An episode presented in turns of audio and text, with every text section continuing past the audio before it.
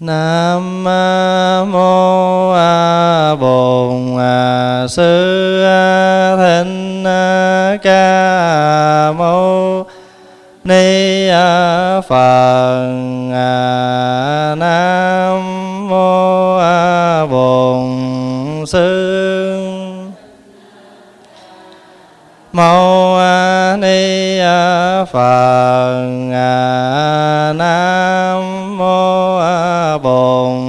Sư Thích à, Ca Mâu Ni Phật Xin mời đại chúng an tọa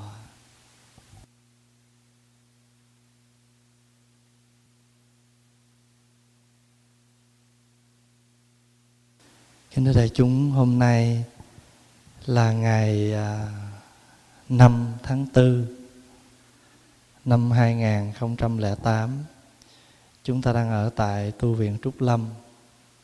À, trong giờ sinh hoạt Phật Pháp hàng tuần. Hôm nay cũng là ngày à, 29 tháng 2 âm lịch. Và thay vì chúng ta ngồi thiền nhưng vì hôm nay là ngày sám hối à, đúng lúc à, chúng ta có mặt vào ngày cuối tuần cho nên chúng ta đã thay thế buổi ngồi thiền bằng một thời kinh sám hối và chúng ta cũng đang à, học về nghi thức à, hồng danh sám hối. Hôm nay là kỳ thứ 10 hy vọng hôm nay là tập chót của bộ phim dài 10 tập. À, quý vị có nghi thức sám hối xin uh, mở trang 62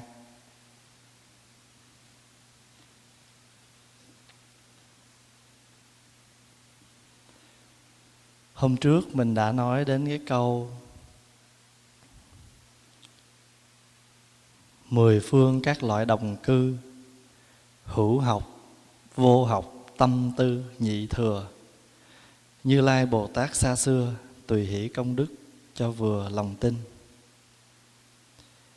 Có nghĩa là cái câu này là con xin ca ngợi Dù là những vị còn đang ở trong vòng học Tức gọi là hữu học những vị đã học rồi thì gọi là vô học. Vô học ở đây không có nghĩa theo cái nghĩa thông thường của mình là những người thất học, mà vô học có nghĩa là người ta đã tới cái bậc hết xong hữu học rồi, không còn gì để học nữa gọi là vô học. Còn trước kia thì gọi là như mình bây giờ là cái gì? Hữu học. Cho nên phải mỗi đi, phải đi hoài mỗi tuần, Thấy không? Hữu học, vô học, thậm chí những vị còn nhị thừa, tức là thanh văn duyên giác đó rồi những vị tu đến bậc như lai, bồ tát, tất cả con đều xin tùy hỷ công đức hết. Có nghĩa là sao? Những người mà tới chùa đây nè, người thì còn học không?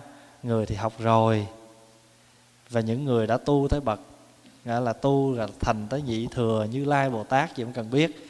Có nghĩa là những người vô đây, những người người ta giỏi ta vừa vừa, hoặc là ta còn rất dở hoặc người ta đã giỏi rồi, rất tốt, tất cả chúng ta đều phải học cái hạnh gì? Cung kính và tùy hỷ. Ta tu theo cái nào mình cũng tùy hỷ, tại vì người ta có tu là tốt rồi. Phải không? Sợ là sợ không tu thôi, chứ còn có tu là quý rồi. Cho nên vị nào mà tu một ngày, mình đừng mình đừng có nghĩ rằng mình tụng kinh mỗi ngày rồi cái mình chê những người tụng tuần lần không người ta ăn tuần lần đỡ hơn những người không bao giờ có tụng. À, vì vậy cho nên vị nào mà đến chùa đó làm công quả đó pháp hòa cứ nhắc hoài là phải lên lễ phật trước khi xuống bếp làm việc. Trước khi đi tới bất cứ một cái ban ngành nào làm việc phải lên chùa lễ phật lên chánh điện lễ phật. Lễ phật để làm gì? À để đem cái tâm phật làm tâm mình. Rồi chừng đó mình đi xuống bếp mình gặp ai mình cũng tùy hỷ được hết mình đi vòng vòng chùa, mình gặp người nào mình cũng tùy hỷ được hết. Mình cũng cung kính được hết, mình cũng tán dương được hết. Tại vì ai mà đi vô chùa thì ít nhiều thì người nào cũng có tâm phật. Không? Người nào cũng có phật tánh đó cho mình phải kính. Rồi, tùy hỷ là vậy đó. Tùy hỷ có nghĩa là mình vui theo những cái việc làm của người ta. Người rửa chén mình cũng tùy hỷ. Mình đừng có chê mình nói cái bà đó vô chùa không biết làm gì hết á. Bà chỉ biết rửa chén không à. Nói vậy không nên không ai rửa chén hết trơn thì ta phải rửa chứ sao? Cho cái người đó bồ tát thường rửa chén. Phải không? Người nào mà vô chùa chỉ quét nhà thôi thì bồ tát thường quét nhà. Còn mình đó thì cứ không làm mà cứ đi ngó người này ngó người kia mình gọi là bồ tát thường hay ngó. Nhưng mà ngó để làm gì? Ngó để chê chứ không phải để tu. Cho nên cái đó nguy hiểm à, cái đó chưa phải là là bồ tát đó mà nhưng mà cái đó riết là thầy tà, tác thì không còn mà thành bồ không à. Thì vậy cho nên mình phải học cái hạnh tùy hỷ. Rồi đến cái câu thứ kế nè. Đèn tuệ thắp sáng cầu xin bồ đề thành tựu đức tinh bắt đầu. Chúng con kính thỉnh nguyện cầu chuyển xe diệu pháp đạo màu đã ban. Cái câu này ý muốn nói rằng chúng ta phải thường xuyên thường xuyên thỉnh chuyển pháp luân. Đây là nguyện thứ mấy của ngài phổ hiền? Nguyện thứ sáu phải không? Lục giả thỉnh chuyển pháp luân.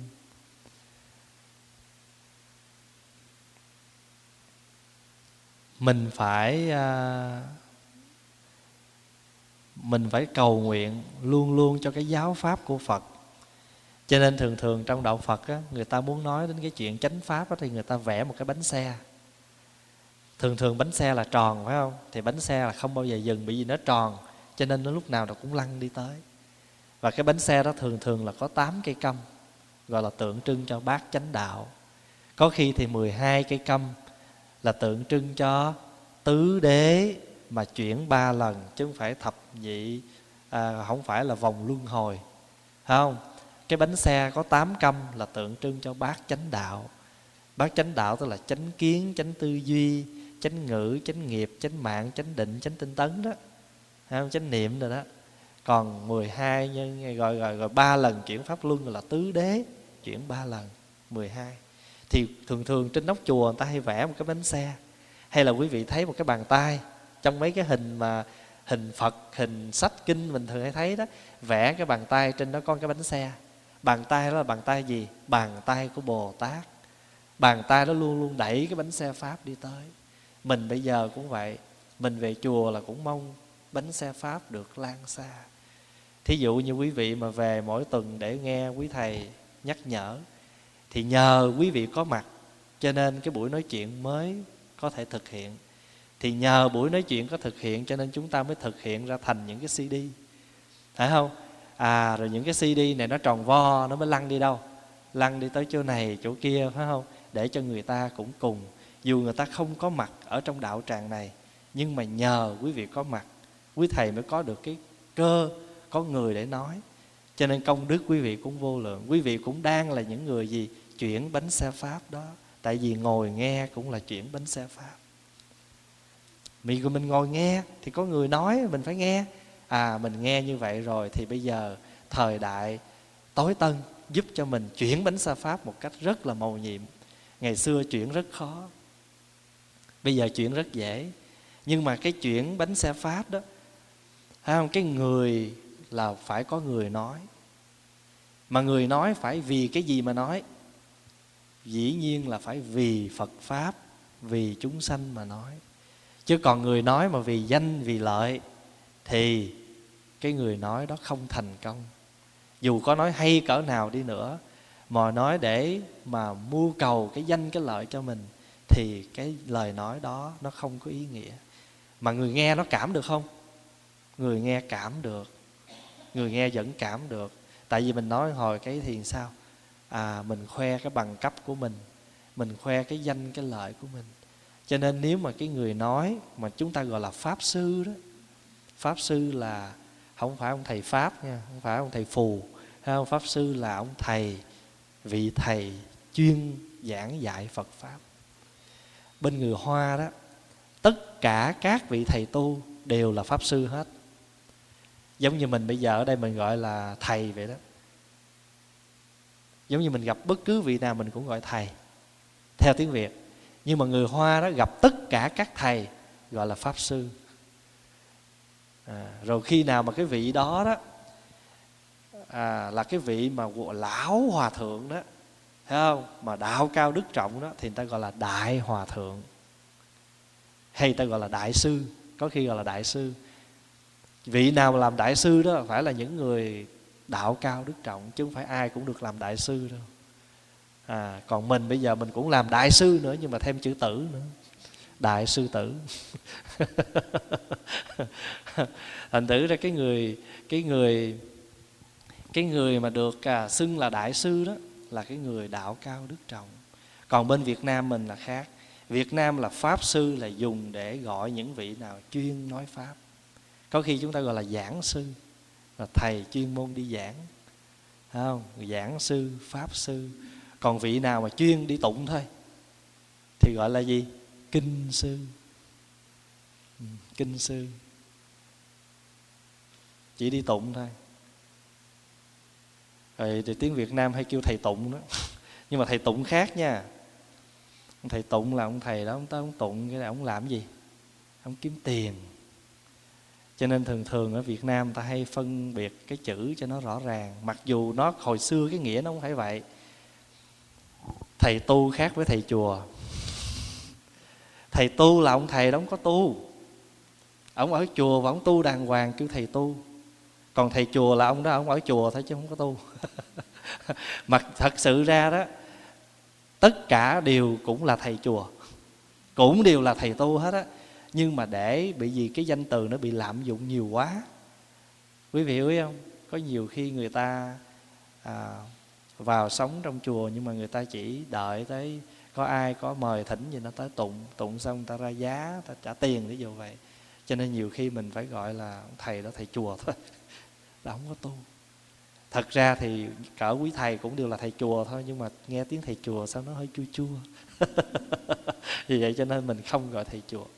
Không phải là không gọi, mình mình để cái từ mình chia nó ra, để cho nó dễ nhớ vậy thôi. Chứ thiệt sự ra thì thầy tu cũng là thầy chùa, mà thầy chùa thì cũng là thầy tu nhưng có những vị người ta lấy cái kinh điển, người ta làm cái nghề, cho nên mình gọi là thầy chùa.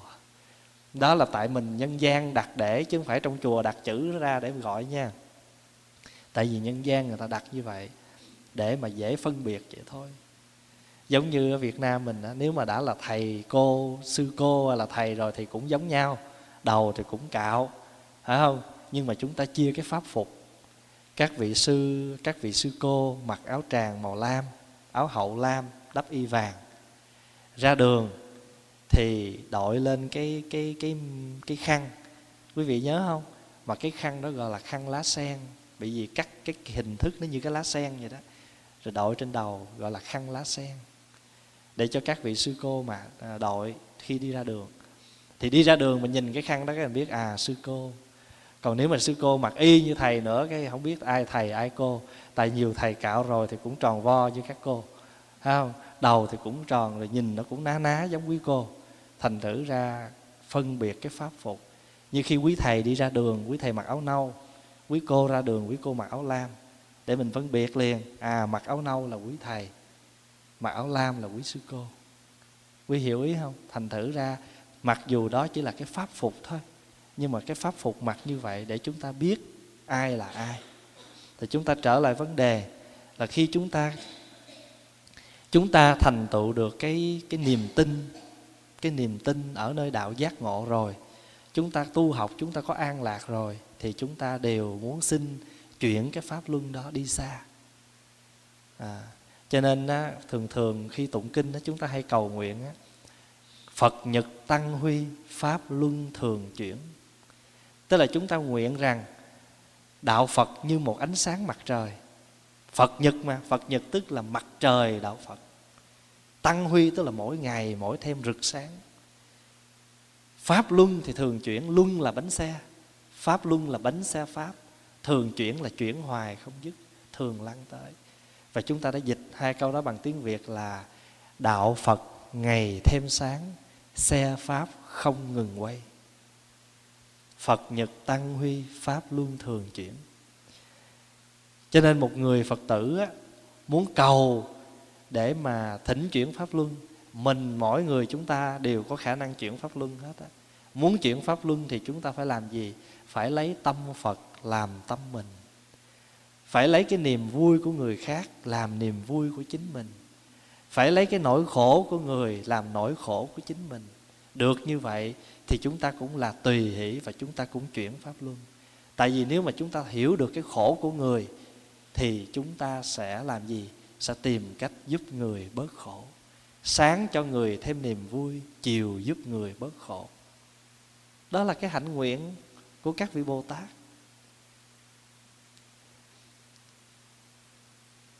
Hôm nay là người tây phương có một ngày tu học thì hôm nay các vị đã học về một cái bài kinh gọi là kinh từ bi.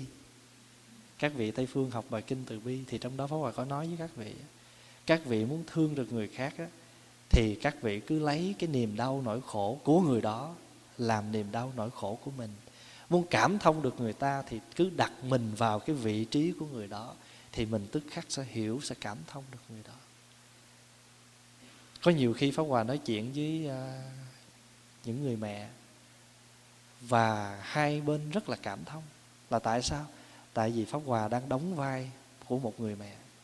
Và mình nói ra, cách đây một tuần, pháp hòa có nói chuyện với một phật tử ở xa. Thì cái cô này cô đang đau khổ về đứa con của cô. Thì khi pháp hòa trình bày những cái cái nỗi niềm của người mẹ, thì cô không biết nói tiếng việt. Giống như khi mình sống ở tây phương lâu ngày rồi, thì những cái chữ tiếng anh đó, nó nó nằm sâu trong người mình đó thành tôi đụng cái cái cô. Thì thay vì mình nói, đúng vậy đúng vậy, thì cô nói, exactly exactly. Thường thường người mỹ họ hay express cái đó, họ hay biểu lộ cái đó, phải không? Khi nói cái gì mà đúng một cách tuyệt đối, đúng quá trời đúng, thì họ nói, exactly. Thì cái cô này cổ cổ đã nói với pháp hòa như vậy trên phone. Và cổ khóc. Tại vì sao? Tại vì khi đó cổ không dám nói với chồng là tại vì nói ra thì người ba thì nóng mà, thì sẽ làm cho gia đình rất là đổ vỡ. Thành thử ra thay vì thơ của huy cận là vai đây, em hãy tựa đầu cho anh nghe nặng trái sầu rụng rơi. Mà mình thầy tu nói vậy kỳ quá, mình nói phone đây, cô hãy tựa đầu cho thầy nghe nặng trái sầu rụng rơi. Cho nên lúc đó mình vẫn có thể chuyển pháp luân. Chuyển pháp luân được cho nên tất cả quý vị ngồi đây, ai cũng đều là những người có thể chuyển pháp luân hết. Tùy theo sức của mình, thấy không? Hữu học, vô học, nhị thừa bồ tát như lai, tùy. Ai cũng có khả năng chuyển bánh xe pháp hết. Hôm nay xong một cái bài pháp thoại thì con cô tây phương. Cô nói, thầy cho con xin gặp thầy một phút thôi. Thì cô ra phía sau hậu tổ, cô nói, hồi chiều hôm qua bộ chồng tôi có nói chuyện với thầy hả? Là hôm nay tại vì thầy điểm hết những cái những cái gì mà của cuộc sống của cô hàng ngày. Cô nói không? Thì vừa lúc đó ông chồng cổ tới thì hòa nói à, à cổ mới say qua cổ hỏi hôm qua anh có nói cho thầy nghe hết cái chuyện của mình ở nhà không? Cái ông chồng nói không. Hôm qua em không có đi chùa thì thầy hỏi là em khỏe không? Thì anh chỉ nói là bữa nay em ở nhà dưỡng nghỉ mệt để ngày mai tức là ngày thứ bảy em có thể đi dự được một ngày tu học. Vì hôm nay hai vợ chồng cùng đi tu học thành nữ nhiều khi á, không có cần phải đi về nhà, đặt máy quay phim để biết. Nhưng mà chỉ cần một hai lần tiếp xúc thì tự nhiên sao? Mình hiểu được là tại vì mình đã lấy cái hoàn cảnh của mình, nếu mình đặt ở trong cái trường hợp như vậy thì mình cũng sẽ hiểu như vậy. Cho nên muốn thương được người khác á, mình cứ tự, thay vì mình trách, tại sao người đó như vậy? Tại sao người đó như kia? Mình cứ để mình vô trong đó cái tự nhiên biết tại sao hết trơn à. không, cho nên người ta nói một câu rất là hay. Khi biết mình có lỗi, tức là mình đã bắt đầu đúng.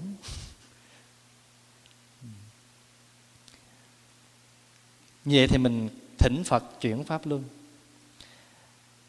Chư phật muốn nhập niết bàn, con xin kính thỉnh vì hàng phàm ngu, cửu trụ giáo hóa công phu, chúng sanh lợi lạc đường tu chuyên cần đây là cái nguyện thứ bảy của đức phổ hiền bồ tát, là thất giả thỉnh phật trụ thế.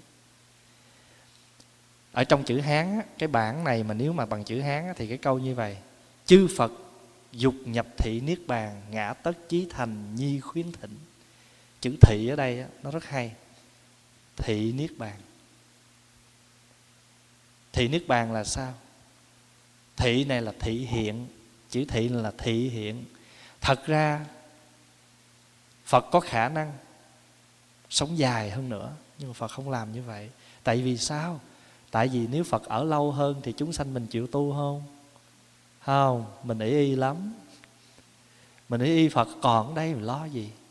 Giống như trong kinh pháp hoa kể câu chuyện đó, quý vị nhớ không? Người cha là một ông thầy thuốc, nhưng mà các con không chịu uống thuốc. Người cha đành phải bỏ nhà ra đi và đánh cái điện tính về nói, cha, các ngươi đã chết. Bây giờ lòng các con sầu thảm bắt đầu vì thương nhớ cha mà uống thuốc. Thì nhờ uống thuốc cho nên sau khi lành bệnh, cha trở về. Phải không? Cũng như vậy. Phật là một thầy thuốc, cho mình rất nhiều thuốc nhưng mình đâu có chịu uống đâu. Mình nói, thôi, thường thường mình đó nha, thuốc mà còn hạn là không bao giờ ngó tới lâu lâu soạn tủ thuốc thấy hết hạn bay thuốc này bổ là đứa nào uống không để hết hạn. Phải vậy không? Thường thường có những chai thuốc bổ mình để trong nhà mà nó còn dư hạn không bao giờ mình uống là tại vì mình cứ nghĩ sao? Còn lâu mà. Nhưng mà chừng đâu mình bữa lâu lâu mình soạn ra mình nhìn vô mình thấy cái chai thuốc này nó còn đâu được uh, tuần lễ là bắt đầu mình đem ra mình ép đứa nào phải uống hết bỏ tội bỏ uống mà hồi còn hạn không uống. Ừ. Thấy không? Thành thử ra là đức phật có thể, có khả năng làm cho cái đời sống của ngài lâu hơn. Nhưng mà ngài không làm như vậy. Ngài cũng 80 tuổi ngài mất. Phải không?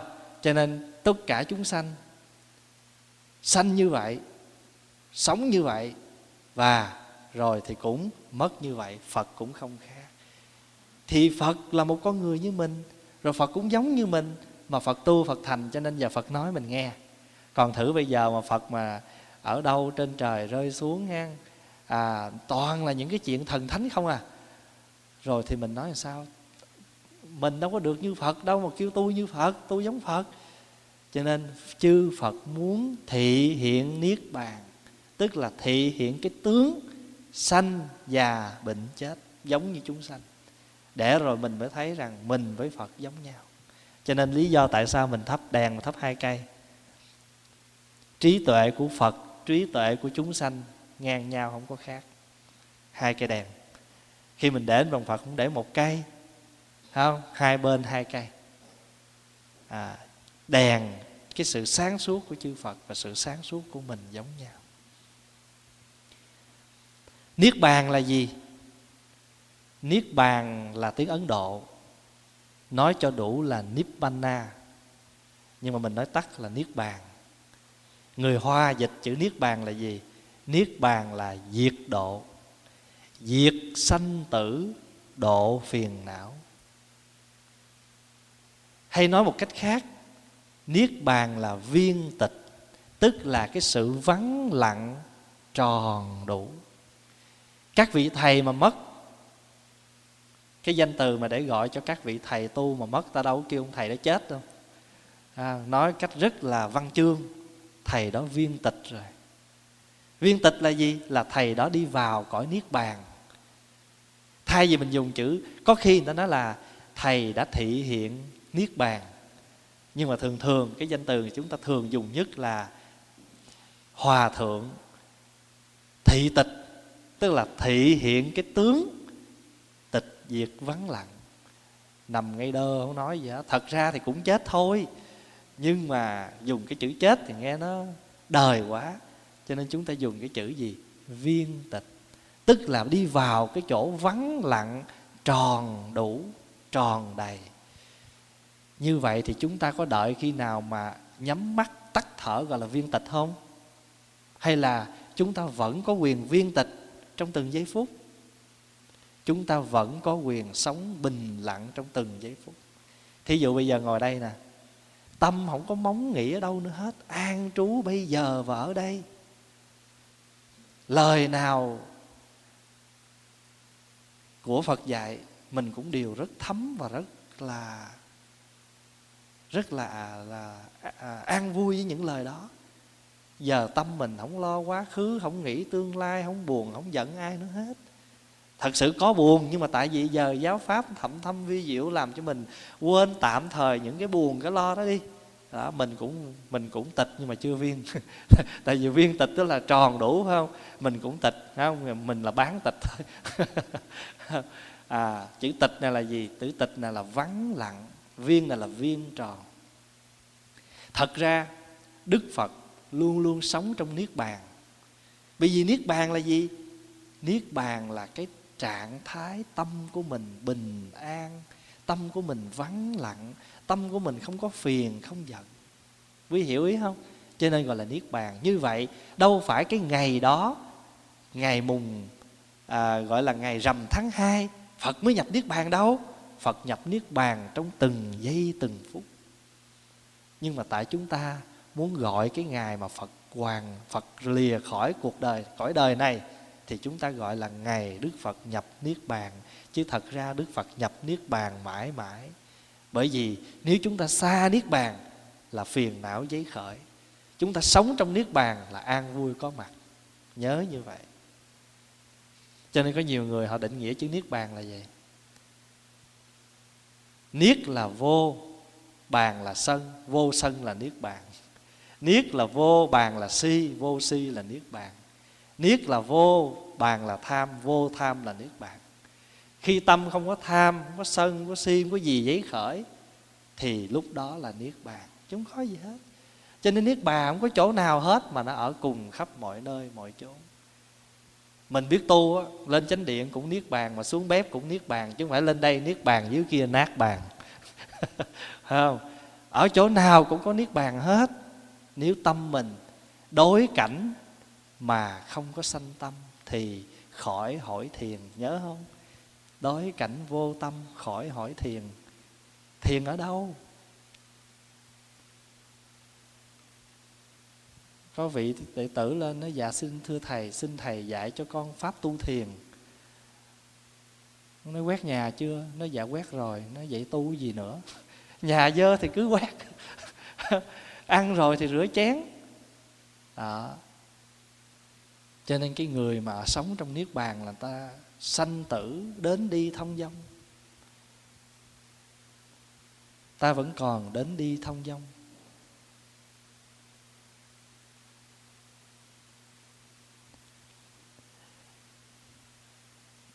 cho nên chúng ta muốn thỉnh phật. Bây giờ nói là phật thì nhập diệt rồi. Bây giờ chúng ta muốn thỉnh phật ở mãi đời thỉnh sao đây? À thì thỉnh các vị mà người ta có khả năng giáo hóa cho mình. Người ta có khả năng độ mình. Thỉnh người ta ở lại cho lâu. Còn mình giờ không có vậy đâu. Thấy ai giỏi giỏi mình tìm cách mình mời đi không à? Cho nên sao? Cho nên cái chữ cũ trụ không ở được. Cũ là lâu dài, trụ là ở. Trụ cho lâu dài thì chúng ta gọi là cũ trụ. Cũ trụ giáo hóa công phu ngày xưa có một vị thầy hỏi người đệ tử, chí hướng của con là gì? Người đệ tử mới nói dạ chí hướng của con là giáo hóa độ sanh. Thầy gật đầu, thầy nói, đúng, nhưng mà chí hướng chưa trọn. Con thấy thầy không? Thầy ở chỗ 30 năm, cho nên thầy mới độ giáo hóa được bao nhiêu đồ chúng.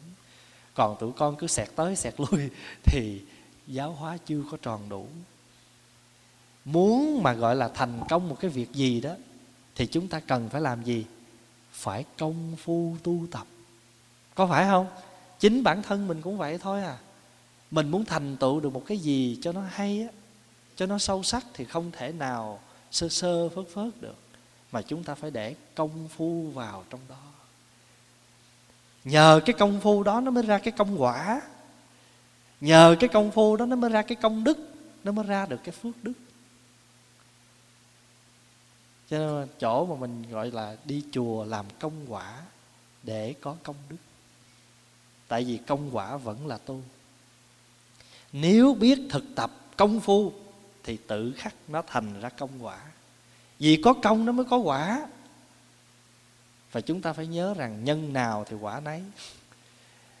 Chúng ta đến vì cái nhân gì? Nhân danh. Mà khi danh không còn thì chúng ta sao? Không tới nữa là vì danh nó hết chúng ta đến vì lợi, một ngày nào lợi nó không còn nữa thì chúng ta không làm việc nữa.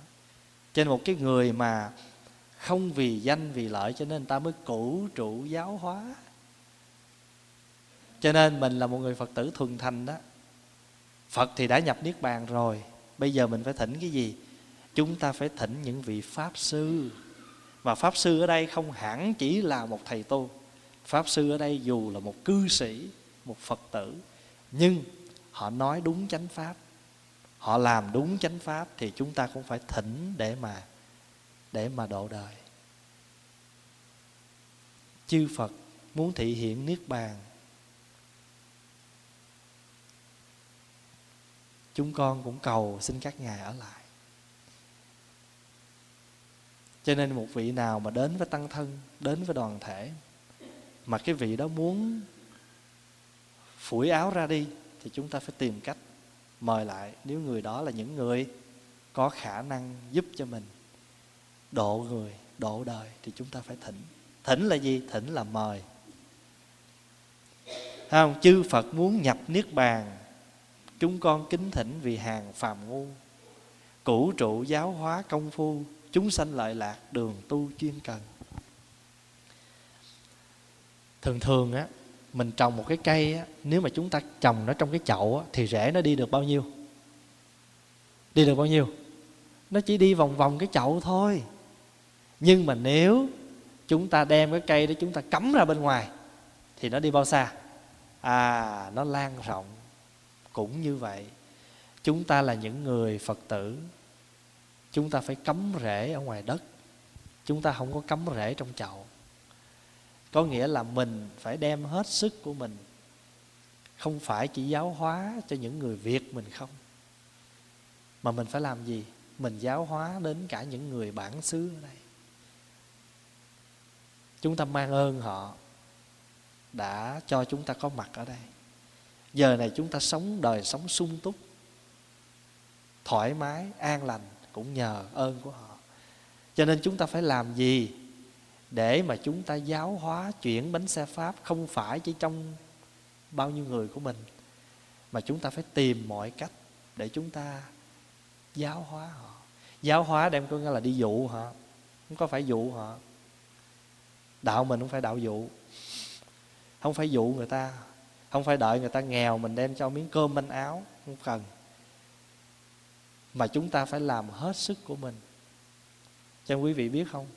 Mỗi một năm mà thời gian mà khoảng từ cái mùa tết rồi có khi thì khoảng tháng 5, tháng 6 là chùa cũng rất bận là vì học sinh nó đến nhiều lắm. Nó đang làm ra những cái à, những cái luận án về những cái đề tài tôn giáo học. Thì nó cứ đi tìm mình nó hỏi chuyện này chuyện kia. Thành thử ra nếu mình từ chối như ngày hôm qua có một cô một mình cổ thôi. Cổ mới lên cổ xin gặp mà cổ nói bây giờ cổ muốn gặp mà cổ chưa có suy nghĩ ra câu hỏi thì pháp hòa mới đưa cho cổ cái email. Pháp hòa nói, bây giờ cô suy nghĩ đi. Rồi nếu cô suy nghĩ ra câu hỏi, rồi cô email lại cho tôi. Mà tôi thấy rằng trả lời trên email được, tôi trả lời. Còn không, tôi email lại cho cô, rồi cô lên đây. Tôi sẽ giải thích thẳng. Dù chỉ một người. Quý vị nhớ hồi cái bài đầu kinh mình học không? Đầu của cái bản văn này chúng con đã thành tựu cho chúng sanh dù chỉ một người. Nhớ không? Thành tựu thiện căn dù chỉ một người nếu con đã từng tu hạnh bố thí dù chỉ một vắt cơm,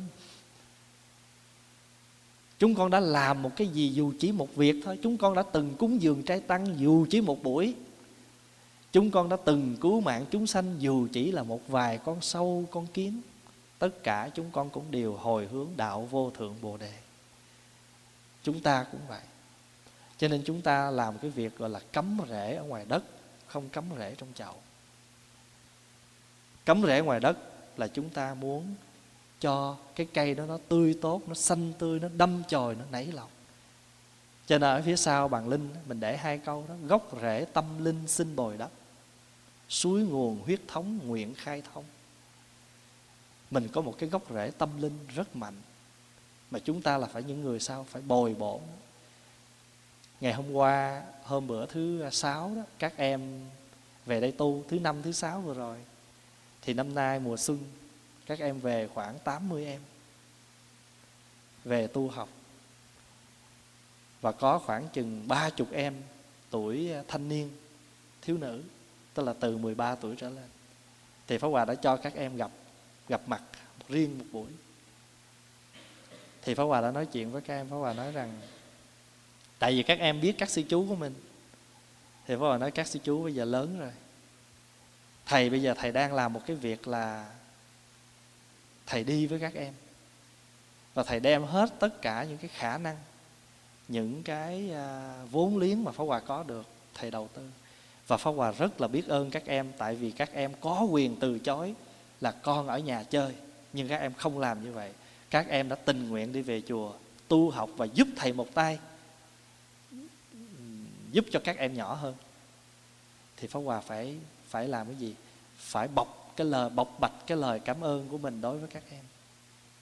Thầy rất là biết ơn. Các em đã đi về phụ với thầy một tay. Và các em là những người phật tử rất là rất là gần gũi và thầy rất là trông cậy, thầy rất đặt hết niềm tin vào các em. Mình phải tưới các em. Cho nên ở nhà, cha mẹ phải tưới con con phải tưới cha mẹ, chồng phải tưới vợ vợ phải tưới chồng. Ai cũng cần tưới hết không tưới nó héo hắt à. Cho nên lâu lâu mình phải nói, ông xã, em rất là cảm ơn anh. Hỏi cảm ơn gì? Cảm ơn làm ông xã của em. Hôm nay pháp hòa nói với người tây phương có nhiều khi quý vị cứ trách người kia mà quý vị quên trách mình. Nó ông cả có làm gì cho tôi đó sao không biết không làm? Nội ông chịu đời mình không là ông làm lớn lắm tôi nói nhiều khi ông phải than nó, nó ra cái gì? À, gió đưa mà cây cải về trời mà rau răm mở lại mà chịu đời đắng cay. Cho nên nếu mình biết nhìn đó mình thấy người kia làm cho mình rất nhiều nội cái chuyện mà chịu đời mình nó lãi nhãi cằn nhằn không là ông cũng đủ mệt rồi. Vậy mà không làm được cái chuyện đó. Cho nên ai cũng làm đó mình đừng tưởng tao không làm. Rồi mình cứ trách nó có làm gì đâu. Sao biết tao không làm? Tao làm trong âm thầm à, khi mình thấy được như vậy đó thì mình thấy ai cũng là những người đang gì đang chuyển pháp luân mà ai cũng đang cũ trụ để giáo hóa đó. cho nên mình là một người chồng đó, mình phải cũ trụ trong gia đình của mình để giúp cho vợ mình cùng nương với nhau mà giáo hóa độ cho con cái. Vợ cũng phải làm như vậy chồng cũng phải làm như vậy thầy làm như vậy phật tử cũng phải làm như vậy. Cái đó gọi là cũ trụ giáo hóa vì hàng phàm phu con mình nó còn phàm phu lắm, tức là nó còn nhỏ dại lắm. Đừng có phó thác cho một người không đủ sức. Có một lần mà đọc cái chuyện gọi là anh chàng bạn trai à, bị đau lưng mà à, muốn cần cái miếng thuốc dán để mà dán và ảnh một mình ảnh kéo không có nổi, cho nên phải cầm miếng thuốc dán hơ trên lửa cho nó mềm. Xong rồi hai người cùng kéo miếng thuốc dán đó là làm gì? Là mình cùng với nhau tháo gỡ những cái keo đó, nó dính một người làm có nổi, phải hai người kéo ra.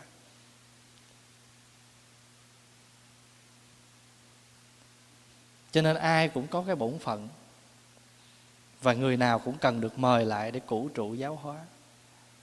Nhiều khi giờ mình hiểu đạo rồi mà không biết hiểu được nhiêu mà cứ muốn nhập niết bàn thôi, muốn tôi đi trước à. để cho bà lại bà làm như bà làm thì tôi mệt bà quá. Không được, phải ở lại để mà cửu trụ giáo hóa. Cho nên có nhiều người họ buồn quá, than, đôi khi tôi muốn bỏ đi thật xa đó. Cái gì mà như kẻ không nhà đó, không nhà khổ lắm. Thành thử ra phải ở phải ở lại và cửu trụ giáo hóa cúng dường lễ tán đa phần thỉnh phật trụ thế tâm chân độ đời tùy hỷ sám hối khắp nơi chúng sanh phật đạo đồng thời in sâu câu đó là để tiếp nối cái câu trên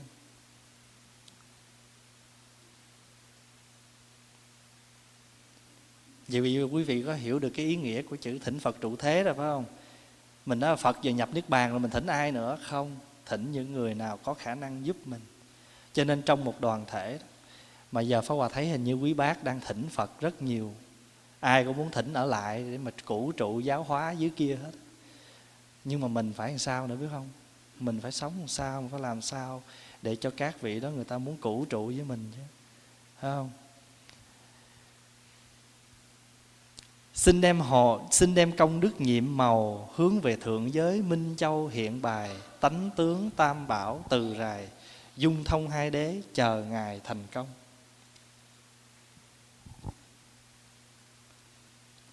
ở trong cái bản à, chữ hán.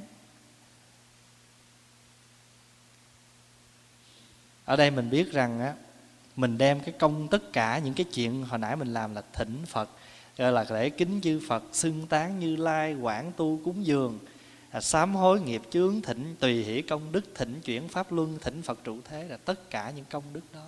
Mình hồi hướng hết. Hồi hướng hết. Hồi hướng là gì? Tức là mình muốn chia sẻ, muốn sớt chia những cái hạnh phúc, những cái an vui của mình có được. Và mong muốn người nào cũng có như vậy. Tánh tướng tam bảo tức là tánh của tam bảo và tướng của tam bảo. Tánh tam bảo là gì? Hôm trước mình học á, là đồng thể tam bảo. Tức là sao? Ai cũng có khả năng thành phật. Ai cũng có bản chất của pháp. Ai cũng có bản chất của tăng. Cái đó gọi là tánh tam bảo, ở đồng thể tam bảo mà đồng thể tam bảo tức là tánh. Còn tướng là gì? Tánh tướng tức là cái biệt tướng. Thí dụ à, này là phật nè. Cái này là pháp nè. Cái này là tăng nè. Cái đó là biệt tướng của tam bảo. Thí dụ như khi mình lễ phật đó. Nam mô pháp hoa hội thượng phật bồ tát. Cái đó gọi là tổng thể của tam bảo đó. Vì sao? Pháp hoa là pháp bảo. Hội thượng phật là phật bảo bồ tát là tăng bảo. Cho nên đọc một cái câu nam mô pháp hoa hội thượng phật bồ tát là chúng ta ca ngợi cái tổng thể của tam bảo. Hay là chúng ta đọc nam mô lăng nghiêm hội thượng phật bồ tát là tổng thể của tam bảo. Hay chúng ta tụng nam mô à, hoa nghiêm hội thượng phật bồ tát hay là linh sơn hội thượng phật bồ tát tất cả những câu như vậy thuộc về tổng thể tam bảo vì trong đó có phật có pháp có tăng thí dụ như hoa nghiêm là giáo lý, hoa nghiêm là pháp. Phật là người nói pháp, bồ tát là tăng là người nghe pháp. Còn khi chúng ta nguyện là nam mô thập phương thường trụ tam bảo, đó là tổng tướng của phật bảo. Nam mô thường trụ thập phương pháp là tổng tướng pháp bảo. Nam mô thường trụ thập phương tăng là tổng tướng của tăng bảo. Còn nếu chúng ta chỉ niệm một danh hiệu của đức phật là nam mô bổn sư thích ca mâu ni phật, cái đó gọi là gì? Biệt tướng phật bảo vì nói một tên thôi một vị thôi là biệt tướng của phật bảo. Quý vị hiểu mấy cái từ như vậy ha? Để mình tụng kinh đó khi mình tụng tới đâu mình thấy mình hiểu được rất là hay rất là thích. Cho nên á, mình nguyện rằng dù là tánh của tam bảo dù là tướng của tam bảo thì mình nguyện cho tánh tướng tam bảo từ rày dung thông hai đế. Dung thông là gì? Mình có thể dung nhiếp thông suốt hai đế là gì? Chân đế và tục đế. Chân đế là sao? Chân đế là những cái pháp môn nương vào thế tục. Thí dụ, người ta đến chùa người ta xin mình cầu an. Mình cũng phải nương cái tục đế, tại vì người ta có cái tục lệ mà. Phải không? À bệnh thì tới chùa xin cầu an thì mình mượn cái tục, cái đó là cái tục đế, tức là nương theo thế tục. Và chúng ta an ủi. Nhiều khi người ta nhờ cái tục đế đó ta tới chùa, người ta tụng kinh. Tụng xong thời kinh cái ta ngồi, người ta nghe giảng. Ta nghe giảng cái ta hiểu ra chút, cái ta thích. Lần sau ta tới nữa. Khi mà ta hiểu được giáo pháp, cái gọi là gì? Đó là chân đế. Tức là mượn cái tục đế để mà chúng ta hiển bài cái chân chân đế. Đế là gì? Đế là sự thật. Cho nên á tướng là tục đế mà tánh là chân đế. Hai cái này trên rất là hay phải không? Tánh tướng của tam bảo mà chúng ta dưới này có chữ hai đế phải không? Tánh là chân đế tướng là tục đế. Hình mượn cái hình tướng. Thí dụ bây giờ mình nói mình mượn cái tướng đi. À, mượn cái tướng gọi là cái tướng của mình là cái tướng à, tụng kinh lễ phật đó là hình tướng. Nhưng mà nhờ cái hình tướng đó mà nó nó biểu lộ được, thấy không? Và chúng ta trở về được với cái chân tâm của mình trong giờ phút hiện tại. Mượn cái lời kinh để đem con người này, đem cái tâm của mình trở về với cái giây phút hiện tại. Và chúng ta sống trọn vẹn với lời kinh ngay lúc đó.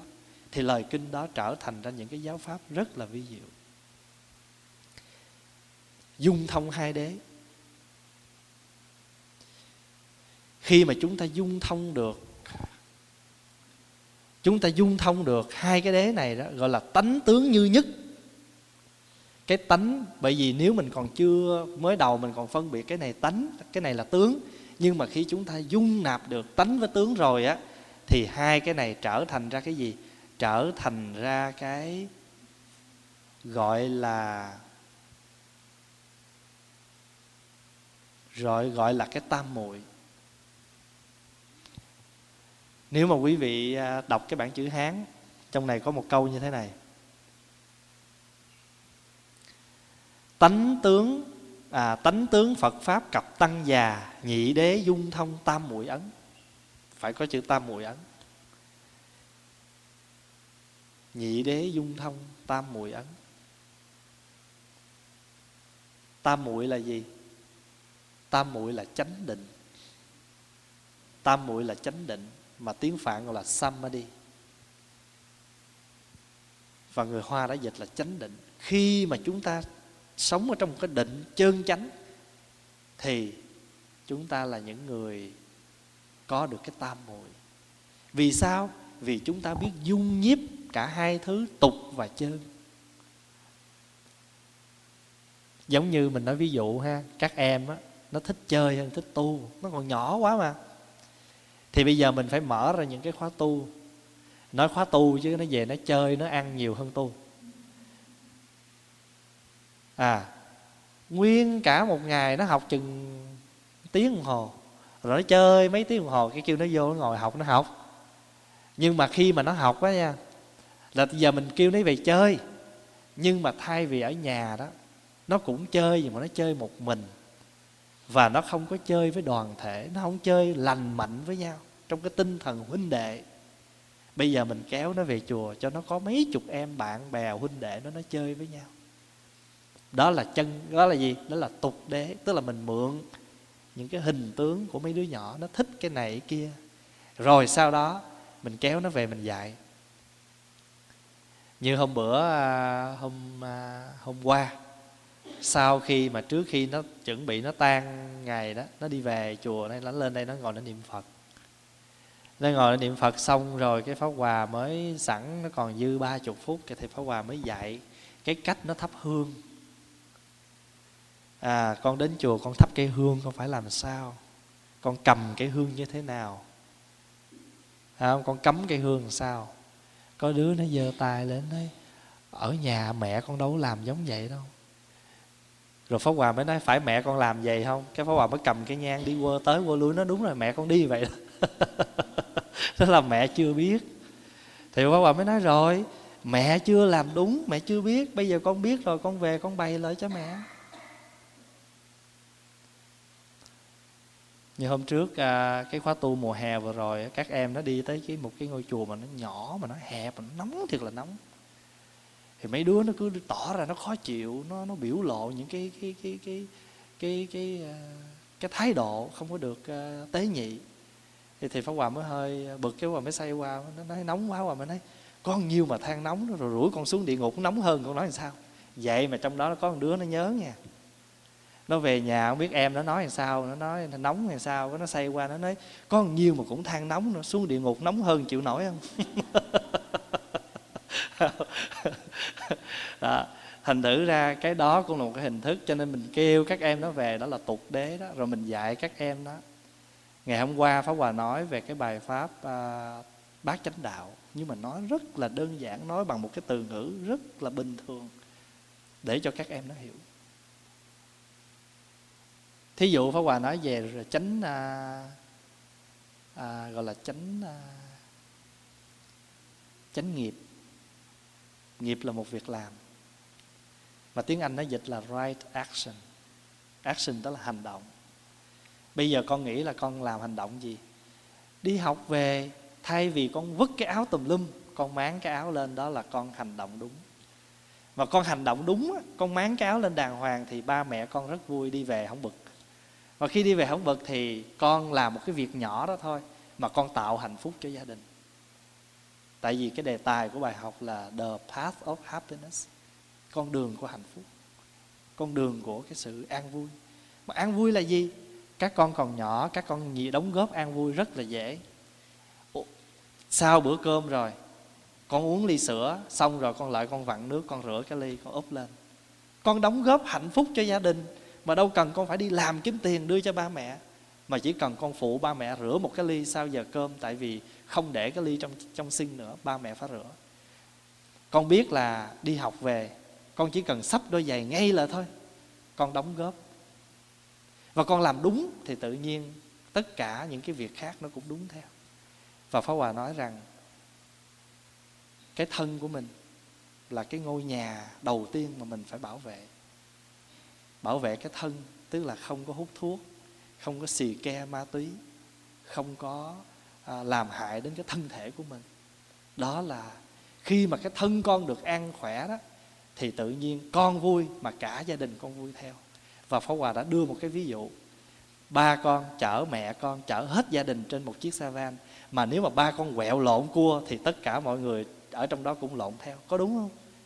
Ngồi trong xe một người quẹo lộn thì cả xe lộn theo. Cũng như vậy con làm sai là cả nhà con đau khổ giống nhau.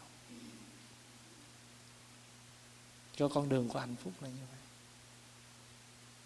Mình nói cho các em bằng một cái từ ngữ rất là bình thường. Và đó là gọi là chánh nghiệp. Còn nếu mình siêng là chánh tinh tấn siêng gì? Siêng cúp cua đi học. Siêng không làm bài, thì những cái đó gọi là tà tinh tấn.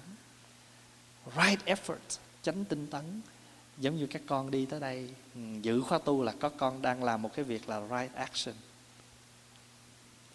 Và các con biết cái gì không đúng, không làm thì cái đó gọi là chánh tinh tấn, siêng năng một cách rất đúng. Mỗi tối mà đi ngủ mà nhớ phật, niệm phật là chánh niệm. Ngày hôm qua có một em 5 tuổi, cho nó sau chuỗi, đi ra ngoài công viên chơi làm mất về tới chùa nó nó cứ đi theo pháp hòa nó không biết kêu sâu chuỗi nó nói thầy. Nó cứ vẽ cái tay nó ngay cái tay vậy nó nói thầy.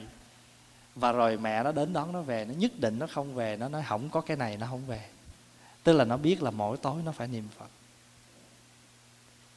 Khi mà nó niệm phật thì pháp hòa nói với nó rất đơn giản con niệm phật mỗi tối đó là con chánh niệm con niệm phật. Niệm cái chánh trước khi đi ngủ thì khi con niệm chánh trước khi đi ngủ, thì con không có bị ngủ ác mộng. Trước khi mình ngủ, mình còn nghĩ tới cái tốt, thì làm sao được có mộng ác ác mộng được?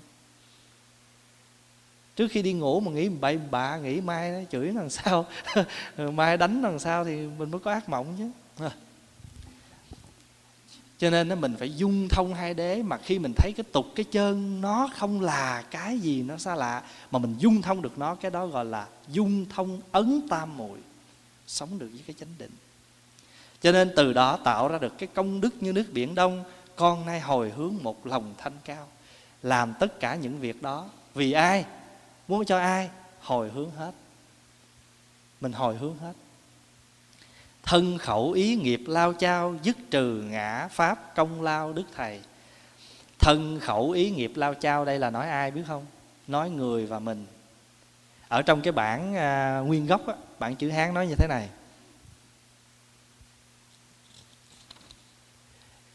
Như thị nhất à,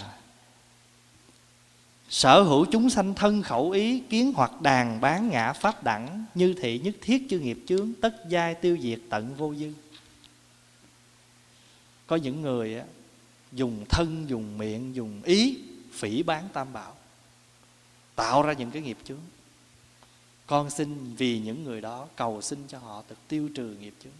Mà trong này người ta chỉ gión gọn một câu là thân khẩu ý nghiệp lao chao dứt trừ ngã chấp pháp chấp cho nên đây gọi là dứt trừ ngã pháp, công lao đức thầy, tức là con nhờ giáo pháp của phật, mà con chuyển hóa được thân của con, miệng của con, ý của con. Công lao phật rất lớn. Cho nên dùng chữ đức thầy. Đức thầy là để chỉ cho phật. Mỗi niệm trí tuệ làm đầu. Đây, tại sao gọi là mỗi niệm trí tuệ làm đầu? Nhớ nha, mình là một người phật tử rồi. Hay nói một cách khác, mình là một người sống trong cõi đời này mỗi một việc làm gì của mình cũng phải lấy trí tuệ làm đầu. Trí tuệ suy cái gì, nghĩ cái gì. Trí tuệ phải biết rằng hai chữ nhân quả. Mỗi một việc làm gì của mình làm, đừng quên hai chữ nhân quả. Tại vì nếu mình quên nhân quả, thì chúng ta sẽ tạo ra rất nhiều những nhân xấu và quả xấu chúng ta phải hưởng. Còn nếu chúng ta hiểu được nhân quả thì việc làm gì của mình cũng cố gắng hành thiện tích đức. Quả thiện thì sẽ ra trái ngọt, phải không? Tạo cái hạt xấu thì ra trái nó chua. Tạo cái nhân lành thì phải ra trái ngọt. Vì vậy, khi đơm một dĩa trái cây, chúng ta đơm cái dĩa trái cây cho nó cao lên, nó vung lên, đó là cái quả lành, quả tốt. Mỗi niệm trí tuệ làm đầu, đừng bao giờ quên cái câu này. Trí tuệ gì? Trí tuệ là sự sáng suốt sáng suốt biết hai chữ nhân quả. Vì vậy, tất cả những cái nghiệp chướng mà chúng ta mang đó, từ đâu? Từ thân, miệng, ý, lao chao của mình. Thấy cũng nói, không thấy cũng nói, nghe người ta đồn cũng nói, đủ kiểu, đủ cách hết. Cho nên người phật tử, hay nói không cần phải là phật tử. Ngày xưa, mình có thể mình nói quả báo nó lâu chỉ cần mình quay lại mình nhìn thực tại, mình thấy thiệt, những cái gì mình đang chuốt lấy đó là cái quả mà trước khi mình đã gieo mà mình không bao giờ suy nghĩ tới. Có những cái nhân mình làm mình không nghĩ, nhưng mà khi quả nó đến rồi, mình mới thấy nó ghê gớm. Đừng có khinh thường nhân quả. Đừng khinh thường nhân quả, mà chúng ta phải rất là rất là hiểu và sợ cái nhân quả. Bồ tát người ta sợ nhân, ta gieo nhân ta sợ lắm. Còn chúng sanh thì sợ quả là như vậy. Gieo thì cái gì cũng muốn gieo, mà khi nó lên trái thì chúng ta chạy làng, không có muốn tới, không muốn gặp. Nhưng mà có rõ ràng, giờ tất cả chúng ta ngồi đây, chúng ta suy nghĩ đi. Nhìn lại con người mình coi, thấy có những cái quả mà bây giờ mình phải gặp đó. Đó từ đâu? Từ cái nhân mà chúng ta đã tạo cho nên mỗi niệm trí tuệ làm đầu.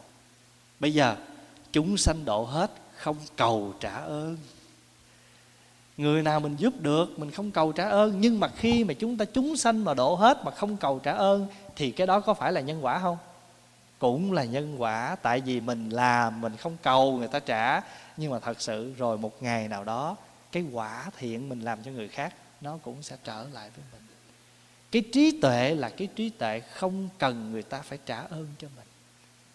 Làm là mình cứ làm như một người mẹ, làm cho con mà không bao giờ tính toán. Chúng ta cũng phải làm cho mọi người y như vậy, làm mà không tính toán. Làm mà không có cần phải nghĩ coi người ta trả ơn bằng mình cách nào. Thường thường con á, nó đến với mình là kiểu đó đó nó nói, mẹ, bữa nay con rửa chén cho mẹ, rồi ngày mai mẹ cho con đi chơi. Cho nên bữa nào mà nó tới, nó òn ỉ mình, nó nghe nó vuốt ve mình là mình biết rồi đó. Có chuyện nó mới tới, không? À. chúng sanh độ hết không cầu trả ơn. Hư không thế giới có sờn. Nghiệp và phiền não đều hờn hư không. Bốn pháp như thế dung thông, nguyện nay hồi hướng cõi lòng như như ở trong này cái câu thứ ba gọi là bốn pháp như thế dung thông. Bốn pháp này là bốn pháp gì? Đây, quý vị nhìn lên trên quý thầy thấy, chúng sanh là một, hư không là hai, nghiệp là ba, phiền não là bốn. Chúng sanh, hư không, nghiệp, phiền não, bốn cái đó nó dung thông. Tại vì sao? Chúng sanh thì vô lượng, cho nên con cũng nguyện độ hết. Phiền não vô tận con cũng nguyện đoạn hết. Thấy không? Tất cả đều rộng lớn như hư không, cho nên nguyện của mình cũng như hư không. Nghiệp và phiền não đều hơn hư không, tức là chúng sanh nghiệp phiền não nó rộng, nó lớn như hư không, thì nguyện của con cũng như hư không. Mà trong cái bản chữ hán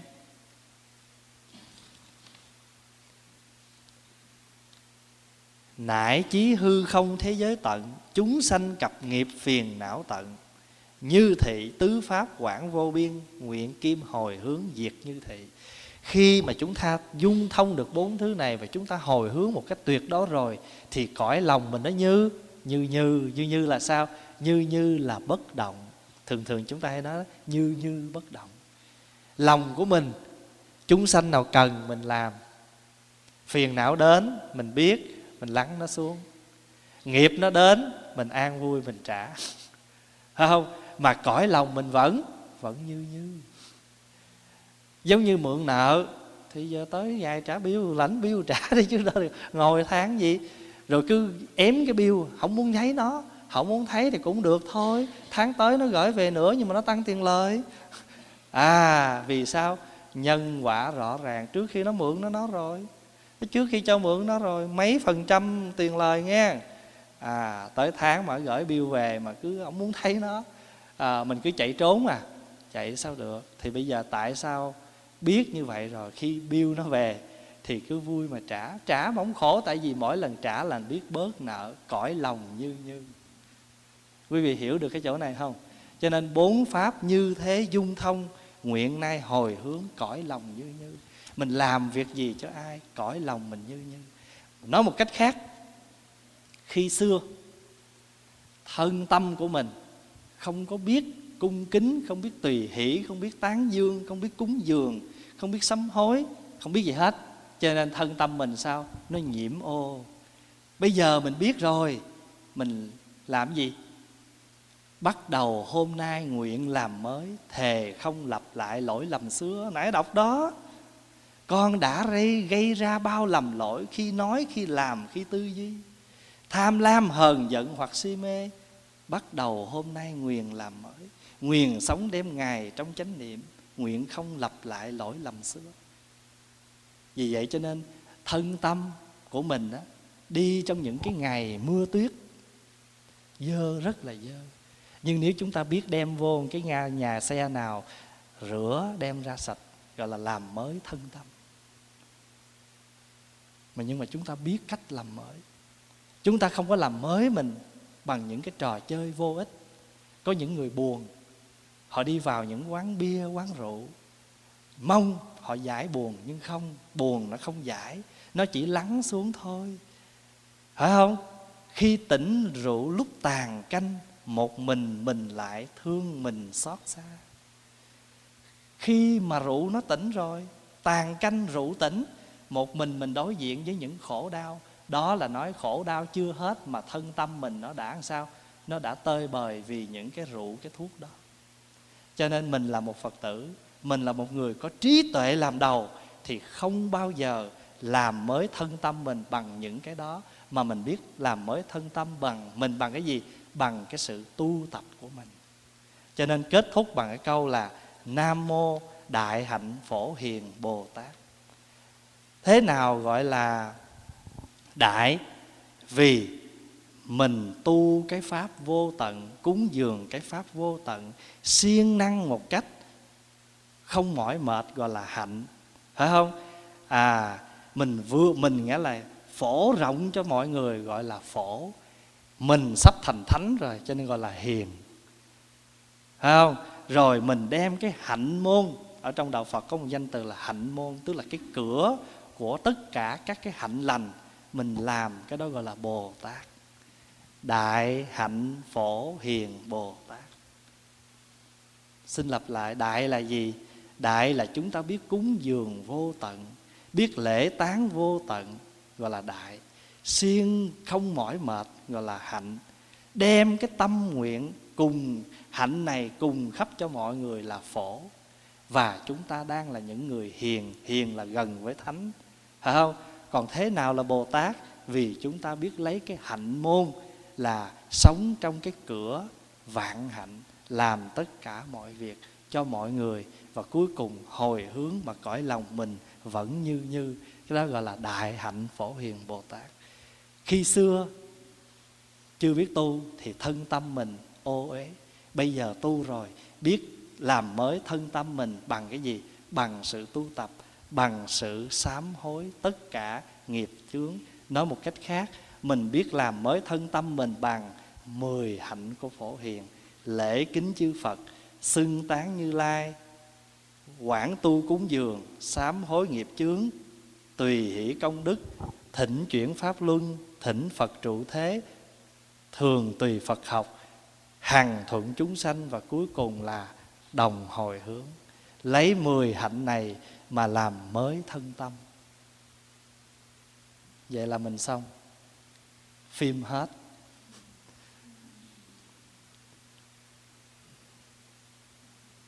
Vậy là mình hiểu được cái bài kinh à, hồng danh bủ sám rồi ha. Thì đây là cái buổi à, thứ 10 mà chúng ta nói về cái à, đề tài này. Và xin cảm ơn đại chúng đã có mặt mỗi tuần hay là mỗi kỳ chúng ta tu học, về cái sự có mặt của đại chúng đã giúp cho đạo tràng trang nghiêm rất là nhiều và xin à, cầu nguyện cho tất cả chúng ta nghiệp chướng được tiêu trừ, thân tâm được an lạc và tinh tấn tu học và lúc nào trong người chúng ta cũng mang đầy đủ cái danh hiệu của Đức Đại Hạnh Phổ Hiền Bồ Tát. A Di Đà Phật. Xin đại chúng hồi hướng. Chúng sanh vô biên thể nguyện độ phiền não vô tận thể nguyện đoàn pháp môn vô lượng thể nguyện hồng. Phật đạo vô thượng thể